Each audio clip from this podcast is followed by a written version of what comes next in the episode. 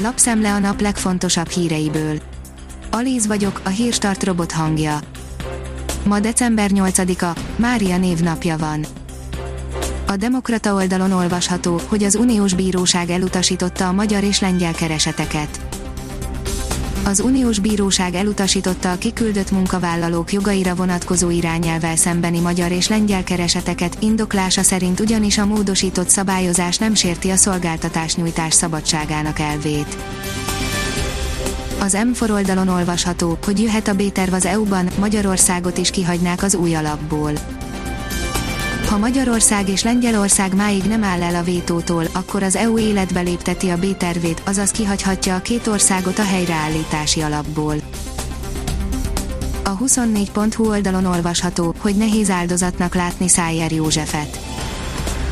Milyen hatással lehet a botrány a Fidesz politikájára és a melegek magyarországi helyzetére? Interjú Léderer Andrással, az SZDSZ egykori politikusával, a Helsinki Bizottság munkatársával, aki évekkel ezelőtt nyilvánosan is felvállalta melegségét.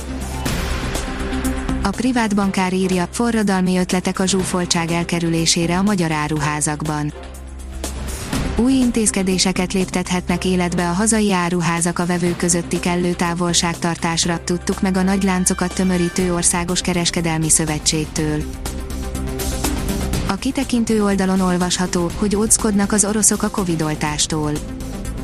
Noha Oroszországban sokan ingyenesen oltathatják be magukat a koronavírus ellen, a kormány iránti bizalmatlanság annyira megnövekedett, hogy az oroszok 59%-ának esze ágában sincs beadatni magának a szert az én pénzem szerint lehet, hogy a bolt előtt kell majd várakozni.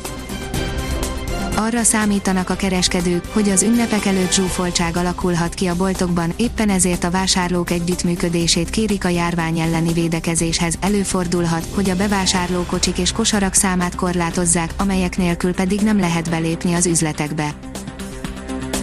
A formula oldalon olvasható, hogy Brón a Racing Point gondolkodjon el a döntésén Ross Brown szerint tragédia lenne, ha Sergio Pereznek nem jutna F1-esülés 2021-ben és a Racing Pointnak át kellene gondolnia azt, hogy kiteszik őt a csapatból Sebastian Fettel kedvéért. A gazdaságportál oldalon olvasható, hogy januártól az Erste Banknál is változik a kétfaktoros azonosítás folyamata az online kártyás vásárlásoknál. Jövő januártól az online bankkártyás vásárlásoknál is kötelező lesz az erős ügyfélhitelesítés.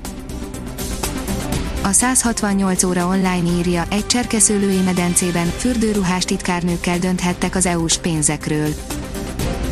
Nagy Szilárd részletes képet adott arról, hogyan gazdálkodnak az uniós forrásokkal Magyarországon, az érintett Boldog István nem reagált az e-mailes megkeresésekre. Már nem Feckó Tamás a DVTK vezetőedzője, írja a Promoszöns a Diós Győr hivatalos honlapján közölte, felbontotta Feckó Tamás vezetőedzővel kötött szerződését.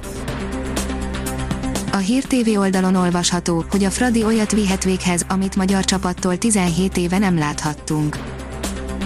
Ferencváros harmadik helye már csak azért is lenne óriási bravúr, mert magyar csapat 17 éve nem érte meg a tavaszt a nemzetközi porondon.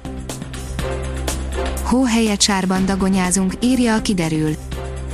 A keddi, nyugalmasabb nap után szerdától mozgalmas időjárás veszi kezdetét, mediterrán ciklon hozhat akár jelentős mennyiségű esőt a héten.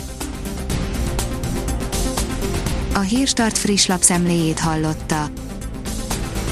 Ha még több hírt szeretne hallani, kérjük, látogassa meg a podcast.hírstart.hu oldalunkat, vagy keressen minket a Spotify csatornánkon. Az elhangzott hírek teljes terjedelemben elérhetőek weboldalunkon is. Ha weboldalunkon hallgat minket, az egyel korábbi adás lejátszása automatikusan elindul, beállíthatja, hogy az összes korábbi adás, vagy csak az aktuális tematika hírei következzenek. Köszönjük, hogy minket hallgatott!